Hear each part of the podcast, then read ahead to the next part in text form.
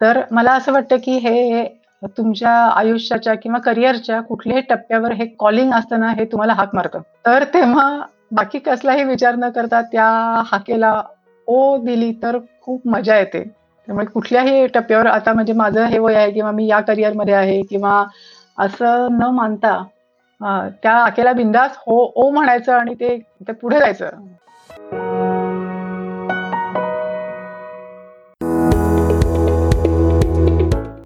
Inspiration कट्टाचा हा एकोणीसावा episode आहे. विदुला टोकेकर यांच्यासोबत.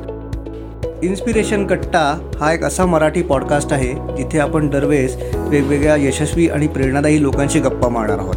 त्यांच्या अनुभवातून आपल्याला नक्कीच नवीन काहीतरी शिकता येईल अशी आशा आहे. मी तुमचा होस्ट नचिकेत शिरे तुमचं स्वागत करतो. आजच्या आपल्या पाहुण्या आहेत विदुला टोकेकर. पुण्याच्या विदुला टोकेकर यांनी पंचवीस वर्ष वेगवेगळ्या कंपन्यांमध्ये अकाउंट्स डिपार्टमेंटमध्ये काम केल्यानंतर स्वतःचा व्यवसाय करण्याची जुनी इच्छा त्यांची परत जागृत झाली. आणि म्हणून त्यांनी नोकरी सोडून स्वतःचा व्यवसाय सुरू केला. कुठल्याही गोष्टीची प्रोसेस कशी असते हे परफेक्टली ओळखणाऱ्या वेदुला तोकेकर यांनी बी पी ओचं काम चालू केलं. त्याच्यात फावला वेळ मिळत असताना त्यांनी इंग्रजी पुस्तकांचं मराठीत अनुवाद सुरू केला आणि ते आवडायला लागलं. आणि म्हणूनच हळूहळू भाषांतराचं काम व्यवसायात पण आणलं. ट्रान्सलेशन इंडस्ट्री ही खूप प्रोफेशनली काम करत नव्हतं. हे विदुलाताईंना पटत नव्हतं. म्हणून त्याच्या प्रोसेसेस ओळखून त्या प्रोफे ते काम प्रोफेशनली कसं करता येईल याचा शोध त्यांनी घेतला आणि ट्रान्सलेशन इंडस्ट्रीमध्ये प्रोफेशनलिझमची सुरुवात केली. आज ट्रान्सलेशन्स पुस्तकांचे अनुवाद इंटरप्रिटेशन सबटायटलिंग असे अनेक कामं त्यांच्या ट्रान्सलेशन पॅनेशिया या कंपनीच्या माध्यमातून होतं व्यवसाय हा कुठल्याही वयात चालू करता येतो आणि आपल्या पॅशनला व्यवसायात रूपांतर करता येतं याचं एक उत्तम उदाहरण म्हणजे विदुला टोकेकर आहेत चला तर मग गप्पा मारूया विदुला टोकेकर यांच्याशी विदुलाताई तुमचं खूप खूप स्वागत आहे आपल्या या इन्स्पिरेशन कट्ट्यावर धन्यवाद नचिकेत. मला पण एकदम छान वाटतंय. विदुलाताई तुमच्या आजच्या प्रवासाकडे येण्याच्या आधी ऑफकोर्स आम्हाला तुमचं थोडंसं बॅकग्राऊंड ऐकायला आवडेल आहे. की म्हणजे शाळेतलं जीवन कसं होतं? त्यानंतर कॉलेज पर्यंतचा प्रवास हा कसा झाला तुमचा? अ, मी एकदम पक्की पुणेकर. माझं सगळं अ, म्हणजे नवीन Marathi Ahilyadevi S P college असा माझा प्रवास आहे. बरं.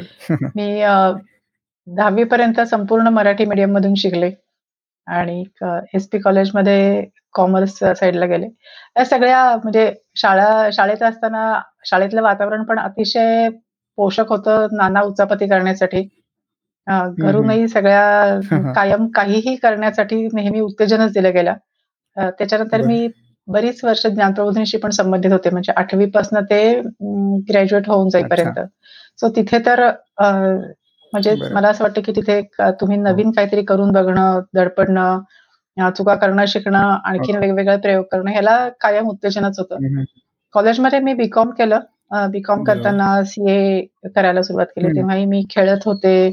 आमच्या म्हणजे कॉलेजमध्ये जे, जे. काही करणं शक्य आहे ते सगळं करत होते. शाळेतही सर्व प्रकारच्या ओके. ॲक्टिव्हिटीजमध्ये आणि मी एकटी नव्हते. म्हणजे आता मी तुझ्याशी बोलताना विचारलं होतं आमचा संबंध वर्गच काही ना काहीतरी हं.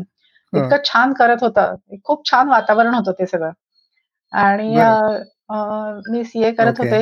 एकदा केव्हा तरी. फायनली मी सी-ए इंटरमिजिएट पास झाले आणि मग त्याच्यानंतर असं ठरवलं की नको आता म्हणजे. एकमेकांना छळणं पुरे इन्स्टिट्यूटला आणि स्वतःला. मग दरम्यानच्या काळात. नोकरी करायला सुरुवात केली, लग्न केलं, नोकरी हे सगळं टप्पे एक साधारण सामान्य माणसाच्या आयुष्यात हं. जसे-जसे येतात तसे येतच होते. मग मी मराठा चेंबरमध्ये काम बरं. केलं 10 वर्ष. मी चीफ अकाउंटंट म्हणून जॉइन झाले. सीनियर डायरेक्टर म्हणून तिथनं बरं. बाहेर पडले. आणि अ, हं, पुष्कळ हं. चांगलं काम करायची संधी मला मिळाली. बरं. अनेक कामं मी स्वतःवर ओढवूनही घेतली आणि मला चेंबरनी पण पुष्कळ हं, हं. अ, करू दिलं. अच्छा. हा पहिलाच जॉब होता का तुमचा मराठा चेंबर्सचा? नाही, नाही, नाही. हां, माझा अगदी पहिला जॉब होता तो जिथे मी सी-ए आर्टिकलशिप केली तिथेच ऑटोफिल्ड इक्विपमेंट्समध्ये मी अकाउंटंट म्हणून काम केलं. अ, हं. त्याच्यानंतर अ, युबी इंजिनिअरिंगमध्ये मी 10 वर्ष काम केलं. इलेक्ट्रॉनिक्स बरं. डिव्हिजनमध्ये. आणि तिथे पण अ, पुष्कळ म्हणजे अ, चांगलं एन्जॉय केलं सगळं.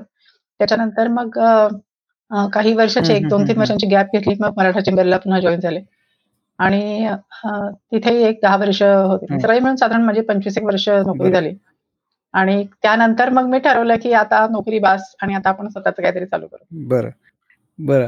पण मग हा मराठा चेंबर्समध्ये म्हणजे तुम्ही जसं म्हटलात तसं, की अकाउंटंट ते डायरेक्टर हा प्रवास कसा होता? चांगला होता, सोपा होता. म्हणजे एकतर मी चीफ अकाउंटंट म्हणून जॉइन झाले होते आणि तेव्हा अनुषंगाने मग तिथल्या. कॉमर्स रिलेटेड कमिटीजमध्ये अ, मी जास्ती सहभागी झाले. माझ्या आवडीचेही विषय होते आणि तिथे पण मला लोकांनी पुष्कळ बागडू दिलं.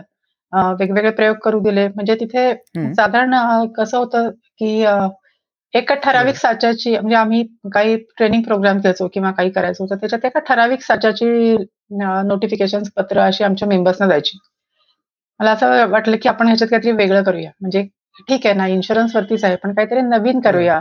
लोकांना तो फॉर्मॅट बघून सुद्धा कंटाळा आला असेल. सो मी काहीतरी वेगळं त्याच्यात प्रयोग करायला सुरुवात केली. ते. ते चांगलं वाटलं आणि मग म्हणजे. ओके. पण तिथे तुम्ही बऱ्याच काही-काही गोष्टी केल्यात, नवीन-नवीन अ, प्रयोग केलेत तुम्ही असं म्हटलात, तर ते पण आम्हाला ऐकायला आवडेल. हां, ॲक्चुअली माझ्या टीमला पुष्कळ सगळ्या ठिकाणी सहभागी करून घेणं हा त्यातला एक खूप महत्त्वाचा भाग होता. खूप छान टीम होती. आमची अकाउंट्स डिपार्टमेंटची आणि बाकी पण. बरं. त्याच्यानंतर मला नाफारी म्हणजे फूड टेस्टिंग लॅबोरेटरी पुण्यात आली. तेव्हा ती चेंबर्सच्या हं. माध्यमातून आली आणि तेव्हा त्याचा सगळा. प्रोजेक्ट रिपोर्ट आणि हे करायची संधी मला मिळाली. सो ते पण मी छान. एन्जॉय केलं. त्याच्यानंतर ऑटो क्लस्टर पुण्यात आलं, तेही मराठा चेंबरच्या माध्यमातून आलं. तेव्हा मला खूप. मोठ्या लोकांची खूप कसे विचार करतात, कशी व्हिजन असते. म्हणजे फिरोदिया साहेब, अतुल किर्लोस्कर आणि या सगळ्या लोकांची व्हिजन हो. कशी असते, ते कसा शहरासाठी. इंडस्ट्रीसाठी कसा विचार करतात, हे खूप जवळून बघायला मिळालं. आणि. तेही काम माझ्या हातून म्हणजे अनेक लोकं आणि अनेक त्याच्यामध्ये होते, पण माझा एक छोटासा त्याच्यात एक मुंगी एवढा वाटा होता. महिला उद्योजकांचं पण कमिटी माझ्याकडे होती. त्याच्यातही मी पुष्कळ नवीन प्रयोग केले. काय-काय केलं मी. तुम्ही जसं म्हटलात, की या लोकांचे व्हिजन किंवा विचार जे असतात वेगळे असतात. त्याचं काही तुम्हाला एखादं उदाहरण आठवतंय आता? अ, अ, कसं असतं, की हे सगळे लोकं म्हणजे आता एकाच वेळेस. चेंबरच्या कमिटीमध्ये बजाज आहे किंवा म्हणजे वाहन उद्योगातले जे, जे. दिग्गज पुण्यामध्ये आहेत, ते ते सगळे हां. चेंबरच्या व्यासपीठावरती एकत्र आहेत. त्यांच्या, त्यांच्या व्यवसायात ते हो. एका लेव्हलला स्पर्धक असतात. पण एका लेव्हलला एकूण सगळ्यांनी. एकत्र येऊन या इंडस्ट्रीसाठी काहीतरी केलं पाहिजे. तिथे तिथे व्यावसायिक. गणितं, स्पर्धा ही थोडीशी बाजूला राहते आणि अधिक मोठी व्हिजन शहरासाठी, देशासाठी. इंडस्ट्रीसाठी ही ही पुढे येते. आणि त्याचा बाकीच्या इंडस्ट्रीजना त्यांच्या. या मोठ्या इंडस्ट्रीजवर अवलंबून असणाऱ्या छोट्या उद्योगांना खूप फायदा होतो. त्यामुळे त्या म्हणजे एकूण एक्सपोर्ट असेल किंवा लेजिस्लेटिव्ह चेंजेस असतील, या सगळ्याकडे एका वेगळ्या दृष्टीने हे लोकं बघतात. खूप मॅक्रो लेव्हलला जाऊन बघतात. ते खूप शिकण्यासारखं होतं. ओके. बरं. पण मग तुम्ही जसं मगाशी म्हटलात, की 25 वर्ष जवळ-जवळ नोकरी झाल्यानंतर तुम्ही विचार केलात, की आता बस आणि का का असा विचार आला मनात बेसिकली? किडा, किडा म्हणतात त्याला. दुसरं काही उत्तर नाही. पण तो किडा किती वर्षांपासून तुमच्या डोक्यात होता? म्हणजे मी कॉलेजमध्ये होते ना, तेव्हा सुद्धा असं आम्ही मी आणि माझी मैत्रीण असं आम्ही. म्हणायचो, की आपण काहीतरी करूया म्हणजे आपलं स्वतःचं काहीतरी करू. मग ती पोस्टर लायब्ररी करूयात का वगैरे तिथपासून आमच्या. म्हणजे कल्पनेचे वारू उडायला काय त्याला काय. नसायचं. पण तर मला असं वाटतं ते कुठेतरी होतं. आणि ज्या-ज्या ठिकाणी मी नोकरी केली, त्या-त्या ठिकाणी सुद्धा मला अ, एंटरप्रेन्योरशिप म्हणतात ना, तसं करायला खूप संधी मिळाली, वाव मिळाला. आणि पण एका एका स्टेजला मला असं वाटलं, की नाही आता आपण आपलं स्वतःचं काहीतरी करून पाहायला पाहिजे. माझे एक जुने एक्स बॉस होते. त्यांनी. विचारलं, की "विहिरीत पाणी आहे असं वाटतंय का अजून?" अच्छा. तर याचं उत्तर मी त्यांना हो असं दिलं. मग ते म्हणाले, की "मग वाट कशाची बघायची?" उडी मारा. पण त्या त्यावेळेस तुमचं वय काय होतं? 39-40 हो. पण मग तुम्हाला असा कधी विचार नाही आला, की आता अल्मोस्ट म्हणजे 40 वर्ष आता वय झालेलं आहे. आता कुठे रिस्क घेणार किंवा आता या सगळ्या गोष्टींमध्ये कसं काय पडायचं? अशी भीती किंवा असं काही? मी जे म्हटलं ना, की तो एकदा किडा चावला ना, तर काही करता येत नाही. आणि रिस्क कशात नसते ना. थोडा एक लाँग टर्म व्ह्यू ठेवला तर आपल्याला ती रिस्क फारशी वाटत नाही. बरं माझं आधीचं करियर होतं. सम समजा असं वाईट झालं असतं, की माझं माझं कशातच काही होऊ शकलं नाही. So I could go back to some job. पण मी खरं म्हणजे तेव्हा असा काही विचार केला नव्हता. माझे तेव्हा मराठा चेंबरमधले डायरेक्टर जनरल होते रामचंद्रन. Mister Ramachandran sir. त्यांनी माझ्यावर अगदी मुलीसारखं प्रेम केलं. आणि ते ex Bank of Baroda general manager होते. त्यामुळे त्यांनी मी स्वतःच काहीतरी करण्यासाठी नोकरी सोडते आहे असं म्हटल्यावर त्यांनी मला सगळं बँकरच्या सारखंच मागितलं, की "तू प्रोजेक्ट रिपोर्ट दाखव. तू कसं काय करणार आहेस ते दाखव. How you are going to survive." मग मला तुझी सहा महिन्याच्या सॅलरी इतकी डिपॉझिटची रिसिप्ट दाखव वगैरे असं सगळं त्यांनी केलं. आणि त्यांनी त्यांनी बेसिकली सगळ्या चुका वगैरे सगळ्या काढल्या माझ्या प्रोजेक्ट रिपोर्ट मधल्या. त्यातल्या काही मी तशाच ठेवल्या आणि मला तेवढी रिस्क घ्यायचीच होती म्हणजे. पण so he back me in some other way. आणि एकदा केव्हा तरी तुम्हाला उडी मारावी लागते. असं रिस्क वगैरे ना सगळीकडे असते. सो बरोबर आहे म्हणजे चाळीशीच्या टप्प्यावर ऍक्च्युली लोक व्हीआरएस वगैरे घेण्याचा विचार करतात. पण ठीक आहे. पण कुठला व्यवसाय करावा हा याचा विचार कधी आणि कसा केला? नाही मला असं जाणवत होतं, की I am a process person. मला सगळ्या म्हणजे काही लोक सेल्समध्ये खूप स्ट्रॉंग असतात. मी कधीच सेल्समध्ये स्ट्रॉंग नव्हते. अजूनही नाही.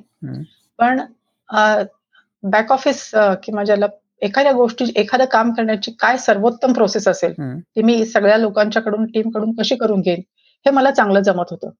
आणि तेव्हा बीपीओ कंपन्यांचं पुष्कळ वारं होतं आणि व्हॉइस प्रोसेस आपल्याला करायची नाही, हे मला पूर्ण ठरलेलं होतं. नॉन व्हॉइस प्रोसेसमध्ये माझं सगळं करिअर अकाउंट्समध्ये झालेलं होतं. त्यामुळे मला असं वाटलं, की आपण अकाउंट्सच्या काही प्रोसेस आपल्याला घेता येतील.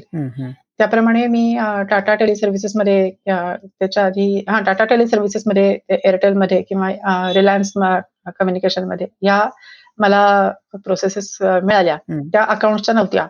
पण त्या कामाच्या प्रोसेस होत्या. ओके. सो ती प्रोसेस समजणं, ती लोकांना समजेल अशी त्याचा आणखीन बारीक-बारीक त्याचे टप्पे करणं, त्याच्यात चेक्स ठेवणं आणि हे हे सो ही प्रोसेस मला सगळी करता आली. आणि दॅट दॅट स्टार्टेड वेल. मग ची पण कामं मिळाली आणि पुष्कळ म्हणजे एका वेळेस आमच्या कंपनीत साधारण सत्तर एक लोक काम करत होती. की जी वेगवेगळ्या म्हणजे मल्टी लोकेशनमध्ये होती आणि आम्ही supply chain management, accounts, production यांच्या बॅक ऑफिस प्रोसेसेस सांभाळत होतो. ओके. हे करतानाच पण पण तो त्या किड्याचा दंश पूर्ण झालेला नव्हता. तो हे करतानाच मला असं सुरुवातीला असं वाटलं, की आता आपल्याला पुष्कळ वेळ मिळेल. आणि मी ऑल थ्रू म्हणजे मराठा चेंबरमध्ये किंवा त्याच्याही आधी मी वर्तमानपत्रात सदर लिहित होते. काही ना काहीतरी व्यावसायिक प्रकारचं लेखन करत होते. संपलामध्ये लिहित होते. सो लिहिणं माझं चालू होतं. बरं. तर मला असं वाटलं, की आता हा वेळ मिळेल, तर आता आपण काहीतरी करूया. तर सुदैवाने वेळ फार मिळाला नाही मला. कामं चालू झाली. पण ते करताना मी प्रकाशकांच्याकडे जाऊन किंवा म्हणजे मला आवडलेल्या पुस्तकाचं ट्रान्सलेशन करावं, असं मी सुरुवात केली. तोपर्यंत मला ट्रान्सलेशन करण्यासाठी राईट्स असतात. ते कोणीतरी घेतं, देतं, त्याचं काहीतरी अशी व्यवस्था असते. याच्याबद्दल मला काहीच कल्पना नव्हती. मी वाचक होते. आणि पण मग एकातून दुसरं निघालं आणि ते मी ट्रान्सलेशन करायला सुरुवात केली. मी ती ती मी स्वतंत्र करत होते. कारण बीपीओ कंपनीमध्ये बीपीओ सर्व्हिसेसमध्ये एकदा त्या टीम लीडरला ती प्रोसेस सगळी संपूर्ण समजली आणि ती सगळी व्हायला लागली, की एक्सेप्शन रिपोर्टमध्ये इंटरव्हीन करण्याव्यतिरिक्त मला फार काम नव्हतं. सो मला वेळ मिळत होता. तेव्हा आपण बाहेर जावं, मार्केटिंग केलं पाहिजे आणि ते आवश्यक असतं, असं असंही मला वाटत नव्हतं. हा एक खूपच काय म्हणायचं सौम्य शब्दात सांगायचं तर त्रुटी, वेडेपणा किंवा त्याला काही म्हणू आपण. तर ते असं होतं. पण हे करताना मी स्वतः ट्रान्सलेशन करायला सुरुवात केली. माझ्यात खूप मजाही येत होती आणि एका स्टेजला मला असं जाणवलं, की हा एकूण ट्रान्सलेशन करणं, प्रसिद्ध होणं, प्रकाशित होणं, ही एक जर प्रोसेस समजली, तर त्याच्यात खूपच गॅप्स आहेत. नाही आपण ट्रान्सलेशनकडे येऊच. पण त्याच्या आधी मला एक असा प्रश्न विचारायचा की तुम्ही आता जो व्यवसाय नवीन सुरू केलात, तर आता तुम्ही जसं म्हटलात, की सत्तर जणांची टीम होती वगैरे. तर हा ह्या स्केलला काम करायचं डायरेक्टली असं तुमच्या ऑलरेडी तुमचं प्लॅनिंग होतं का हे सगळं ऍक्सिडेंटली होत गेलं? किंवा स्केलिंगचा काय कसा विचार केला होता तुम्ही? काय स्केलला व्यवसाय चालू करायचा? खरं सांगू का 70 लोकही बीपीओ मध्येच केलंच नाहीये.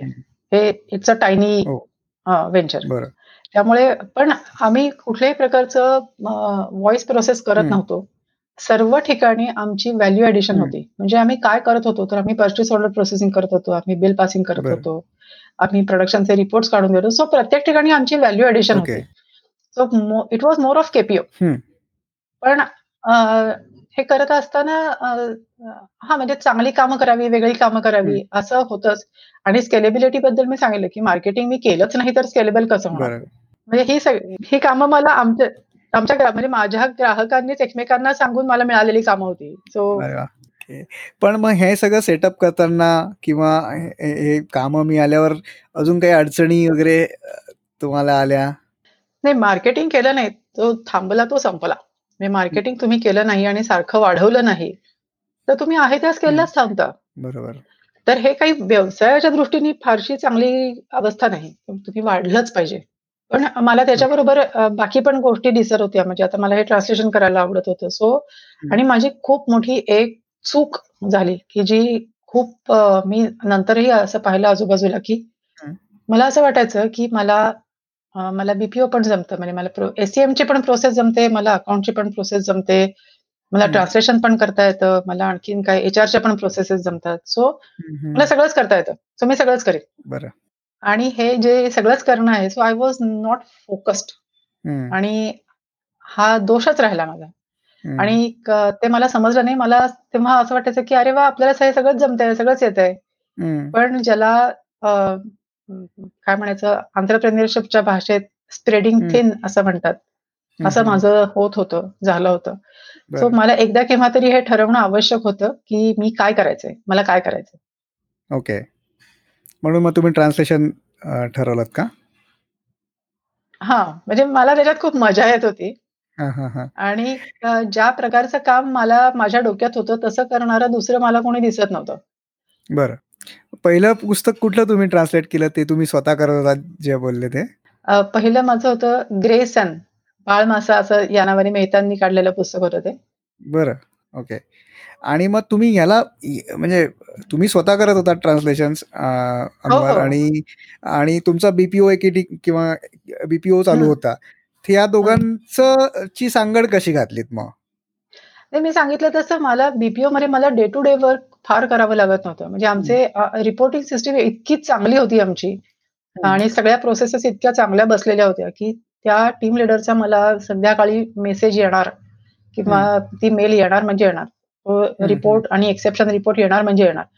त्यामुळे आणि आमच्याकडे एम्पॉवरमेंट खूप होती. तेव्हाही होती, आत्ताही आहे. त्यामुळे डिसिजन घेणं, त्यांना बॅक करणं आणि टीम लीडर्सचं आणि टीमचं ट्रेनिंग करत राहणं, हे. माझं सगळ्यात महत्त्वाचं काम होतं. ते करत असल्यामुळे मला दैनंदिन कामात खूप अडकावं लागायचं नाही. वेळच वेळ. होता. त्यामुळे. मी हे सगळं मला नवीन काहीतरी करून बघायला वेळ होता. नवीन लिहायला वेळ होता. मला वेळ मिळाला. पण अ, हे तुम्ही जे इंडिव्हिज्युअली करत होतात, त्याला तुम्ही कंपनीमध्ये किंवा व्य व्यवसायात कसं आणलत? अं, माझ्याकडे एक प्रकाशक अ, भेटायला आले आणि त्यांनी त्यांच्यासाठी हं. मी केलेलं होतं. महाराष्ट्राबाहेरचे प्रकाशक होते. त्यांच्यासाठी बरं. मी पुस्तक केलेलं होतं आणि त्यांना ते आवडलं होतं आणि त्यांना हं. मराठीतलं टाइपसेटिंग वगैरे पण काही अ, म्हणजे ते करू शकत नव्हते. कारण त्यांना मराठी. भाषा येत नव्हती. सो. त्यांच्यासाठी मग मीच एक टाइपसेटर पण शोधला. म्हणजे मला मेहतांनीच तो शोधायला मदत केली. मग आम्ही ते सगळं टाइपसेट वगैरे केलं. तोपर्यंत मला या प्रक्रियांची काहीही माहिती नव्हती. म्हणजे जे नेहमी म्हणतात. ना, की तुमचे ग्राहक तुम्हाला सगळं शिकवतात. हां. ते खरंच शिकवतात. म्हणजे मला ग्राहकांनी अनेक गोष्टी शिकवल्या, पण त्यातली ही एक. गोष्ट. सो त्यांनी मला सांगितलं, की आम्हाला मराठीची पूर्ण लाईन तयार करायची आहे, तर तुम्ही कराल का? तर. तेव्हा कुठल्यातरी अ, एका प्रेरणेने मी त्यांना असं म्हटलं, की "हो, मी निश्चितच करीन. पण मी हं. फक्त एका प्रकाशकासाठी नाही करणार. म्हणजे मी हीच सेवा हं. सगळ्या प्रकाशकांना देण्यासाठी मोकळी राहीन." बरोबर. तर तेव्हा कदाचित त्यांनाही असं वाटलं नाही आणि मलाही असं वाटलं नव्हतं, की हे पुढे किती मोठं होऊ शकणार आहे. बरं. पण तेव्हा ते हो म्हणाले आणि त्या हं. क्षणीच मला जाणवलं, की ह्याला जर एका प्रकाशकाला असं वाटतंय, तर असे अनेक प्रकाशक असू शकतात.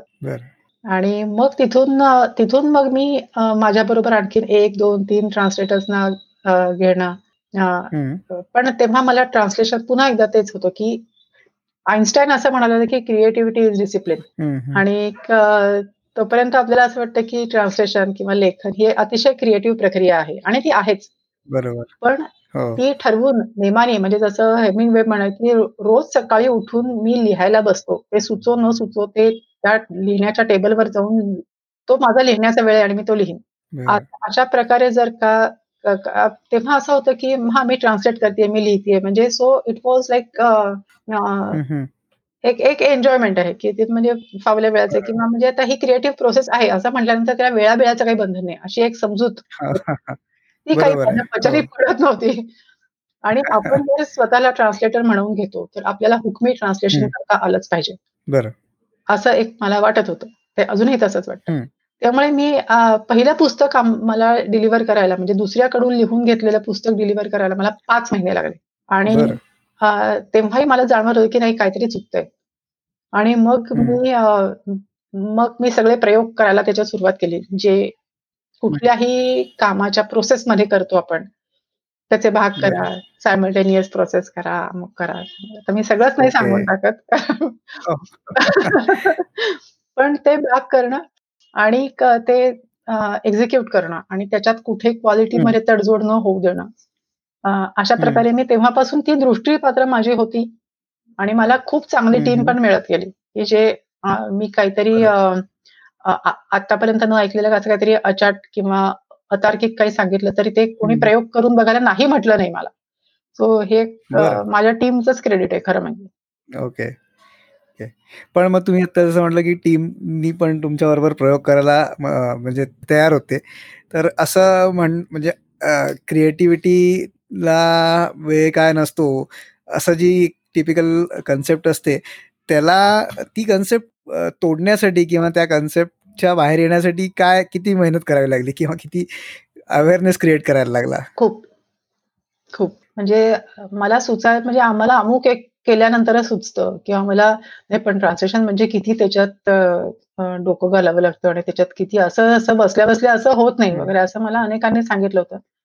सुदैवाने मी पण ट्रान्सलेशन करतच होते आणि माझी ट्रान्सलेशन लोकांना आवडत होती. स्टे हंग्री स्टे फुलिशचं ट्रान्सलेशन मी केलं होतं. सेव्हन हॅबिट्सचं मी केलं होतं. सो ही पुस्तकं माझ्या जमेच होती. आणि ती ती लोकांना वाचकांना ती आवडत होती.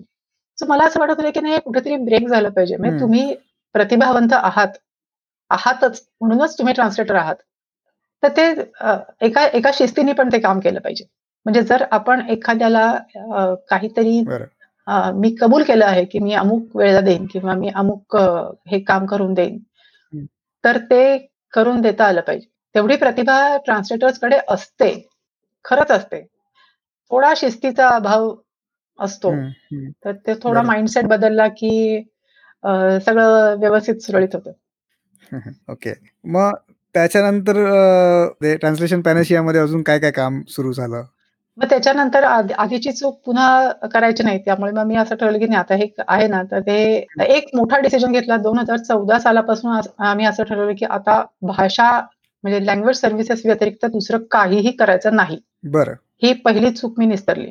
दुसरी चूक अशी केली मार्केटिंग करायचं आहे आपल्याला. सो सो मी प्रकाशकांच्याकडे जायला सुरुवात केली आणि अर्थातच त्यांना आउटसोर्स ट्रान्सलेशन हे खूपच वेगळं होतं. प्रकाशक त्याला काही फारसे राजी पण नव्हते.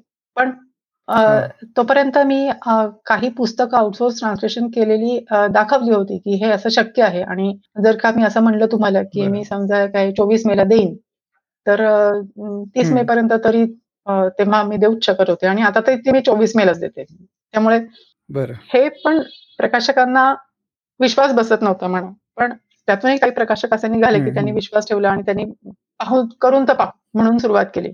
आणि मग ते करता आलं. ओके. आणि मग आता काय-काय सर्व्हिसेस प्रोव्हाईड करता तुम्ही? मग तेव्हा एकतर ट्रान्सलेशन करायला सुरुवात केल्यावर पुन्हा फक्त फक्त पुस्तकांचंच करतो ह्याच्यावरती नाही होत. म्हणजे पुन्हा स्केलेबिलिटीचा विषय आला. तर म्हणून आम्ही इंडस्ट्रियल म्हणजे कमर्शियल ट्रान्सलेशन करायला सुरुवात केली. तो तर समुद्रच आहे. मग ट्रान्सलेशनमध्ये म्हणजे मी एका एका पद्धतीने करत होते. म्हणजे मी अगदी हाताने लिहित नव्हते समजा. पण हो. समोर वर्ड आहे त्याच्यासमोर वर्ड लिहायचं म्हणजे एक वर्ड फाईलमध्ये करणं किंवा एक अतिशय ट्रॅडिशनल पद्धतीने मी ते सुरुवात केलं. लोकांनाही करून घेतलं म्हणजे त्यांच्याकडून हे करून घेत होते. सगळं स्वयं स्वयं काय शिक्षण असाच तो सगळा भाग होता. मग त्याच्यानंतर म्हणजे ट्रान्सलेशन नुसतं नाही, ते लोकलायझेशन असतं. ते इतर अनेक भाषांमध्ये लागतं. भाषांच्या वेगवेगळ्या पेअर्स करता येतात. हे माझ्या लक्षात आलं किंवा म्हणजे प्रत्येक गोष्टीमध्ये एक इंग्लिश भाषामध्ये असलीच पाहिजे असं काही नाही. हे हे सगळे थोडे माझे विचार आणि. आजूबाजूचं निरीक्षण, गरजा हे सगळं पाहत-पाहत मी शिकत होते आणि करत होते. त्यामुळे आता आमच्याकडे translation, localization, content writing, interpretation, subtitling, voice overs अ, या प्रकारच्या सगळ्या सेवा आम्ही देतो. त्या आता आमच्याकडे 28 भाषांच्या वेगवेगळ्या जोड्यांमध्ये आम्ही या सेवा देतो. म्हणजे समजा कुणाला फ्रेंचमधनं तमिळ हवं असेल किंवा मराठीतून स्पॅनिश हवं असेल, तर तेही आम्ही करतो. ट्रान्सलेशन करतो, इंटरप्रिटेशन पण अशाच वेगवेगळ्या करतो. बरोबर. सबटायटलिंग अ, बरोबर. चालू आहे, व्हॉईस ओव्हर्स चालू आहे. तुम्ही 25 वर्ष नोकरी केलीत आणि त्याच्यानंतर मग व्यवसायात आलात. तर दोन्हीमधला अ, माइंडसेटमध्ये काय फरक असतो? आणि तो माइंडसेट तयार करता येऊ शकतो का? म्हणजे शिकू शकतो का माणूस? हो, म्हणजे इच्छा असेल तर माणूस काहीही शिकू शकतो. कसं आहे की तुम्ही जेव्हा नोकरी करत असाल किंवा स्वतःचा व्यवसाय करत असाल, मी असं म्हणेन की समजा एखादा माणूस अगदी समजा एक ज्युनियर लेव्हलचा क्लार्क आहे, तर त्याचं स्वतःचं जे टेबल आहे ना. ती त्याची अखत्यारी आहे, तो त्याचा अधिकार आहे किंवा तो. ते त्याचं कार्यक्षेत्र आहे. तो त्या कार्यक्षेत्रात जर उत्कृष्ट करत असेल, तर तो त्याच्या पुढच्या कार्यक्षेत्रात सुद्धा उत्कृष्ट करण्याची. शक्यता निर्माण होते. त्यामुळे प्रत्येक ठिकाणी हे हे ही तुमचीच टेरिटरी असते. हे ह्याच्यात मला सर्वोत्तमच करायचंय. ही ॲटिट्यूड ठेवली तर तुम्ही तुम्ही नोकरी करत असा किंवा व्यवसाय करत असा.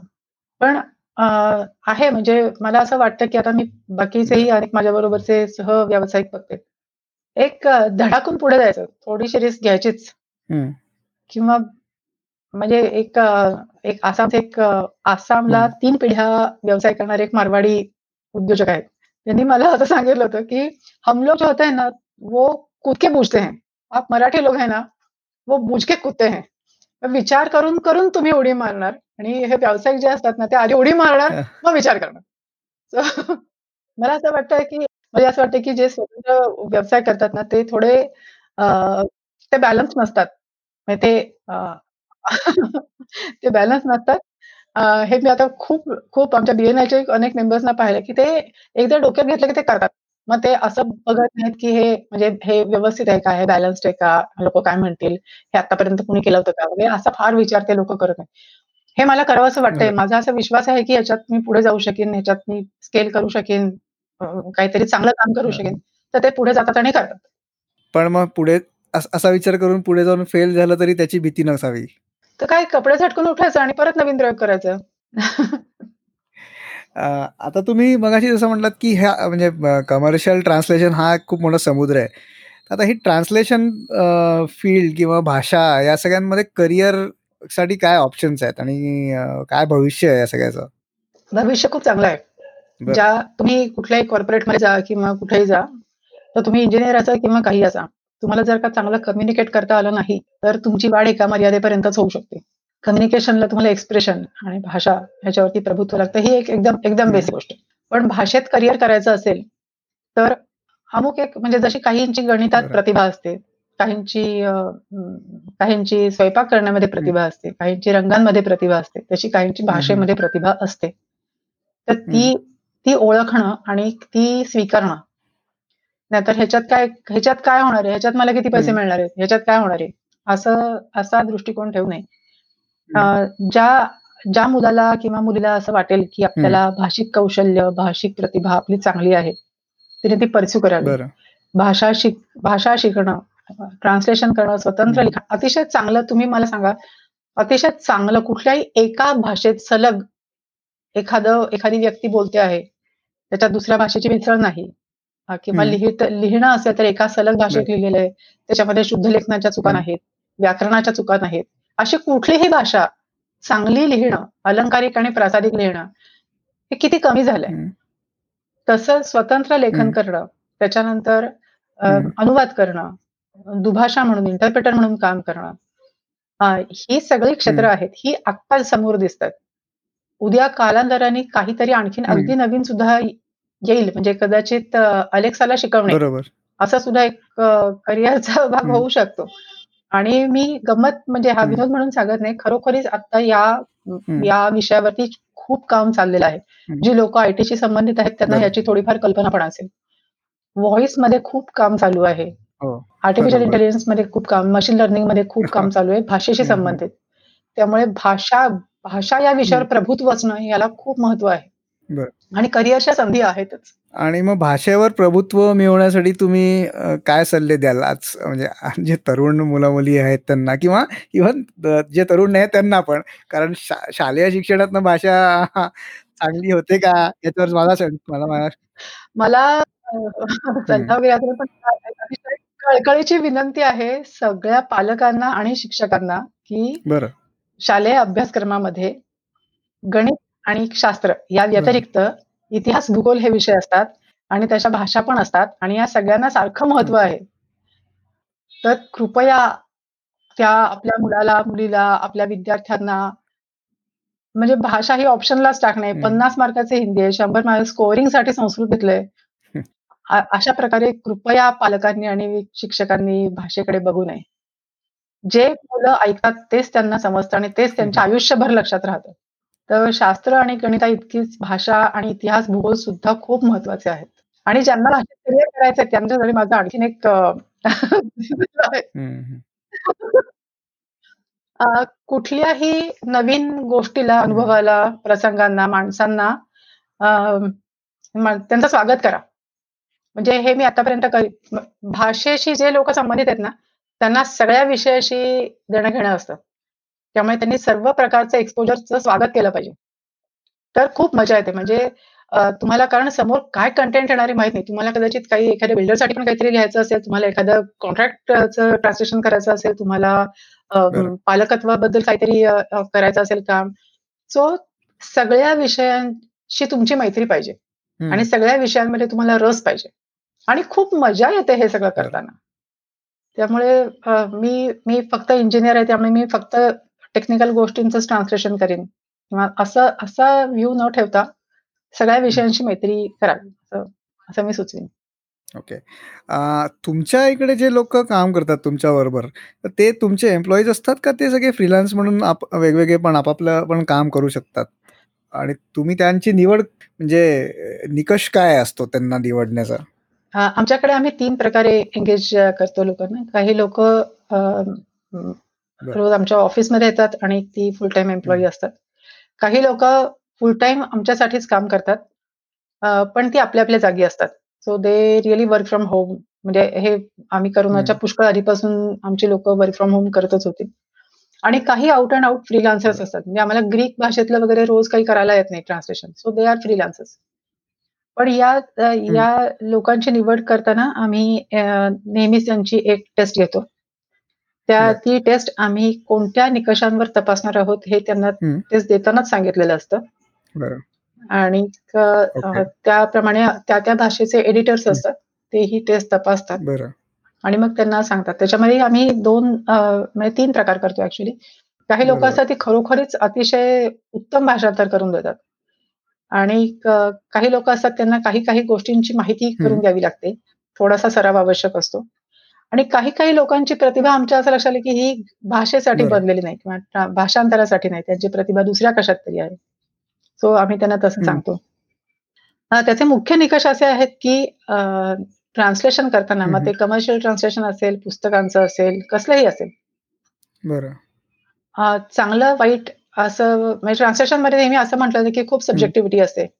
तर आम्ही असं म्हणतो, की अर्थात फरक पडत नाहीये.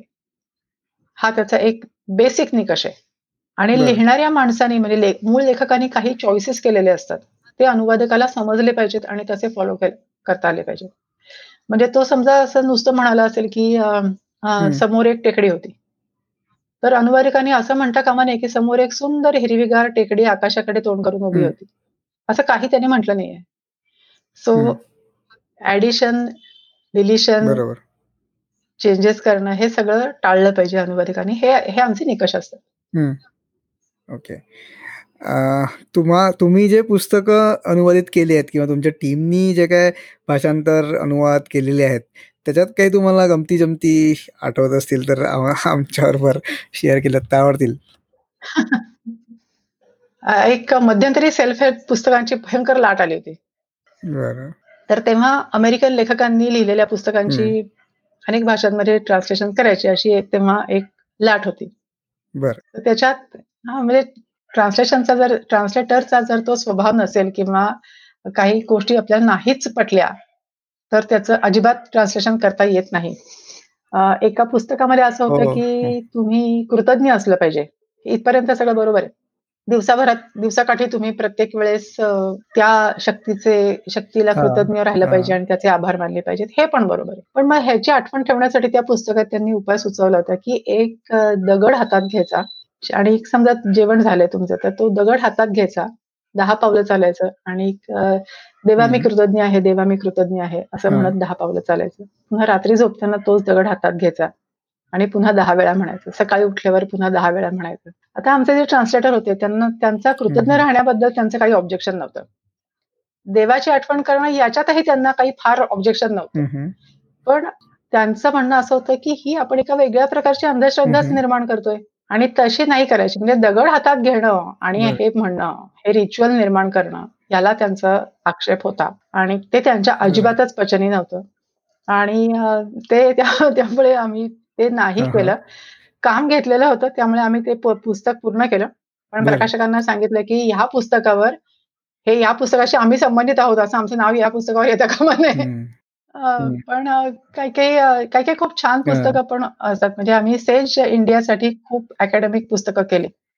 आणि अतिशय चांगला आशय त्यांनी आम्हाला दिला ट्रान्सलेट करायला. म्हणजे आमच्या प्रत्येक ट्रान्सलेटरची खूप वाढ झाली ही ट्रान्सलेशन करताना.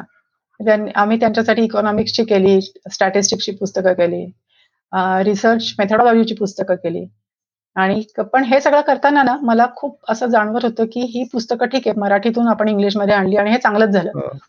पण अशी पुस्तकं मूळ मराठीमध्ये मूळ हिंदीमध्ये मूळ बंगालीत मूळ तमिळमध्ये अशी का बरं निर्माण होऊ शकत नाही तशी करण्याची क्षमता असते लोकांच्याकडे लिहिलं पाहिजे लोकांनी. हो.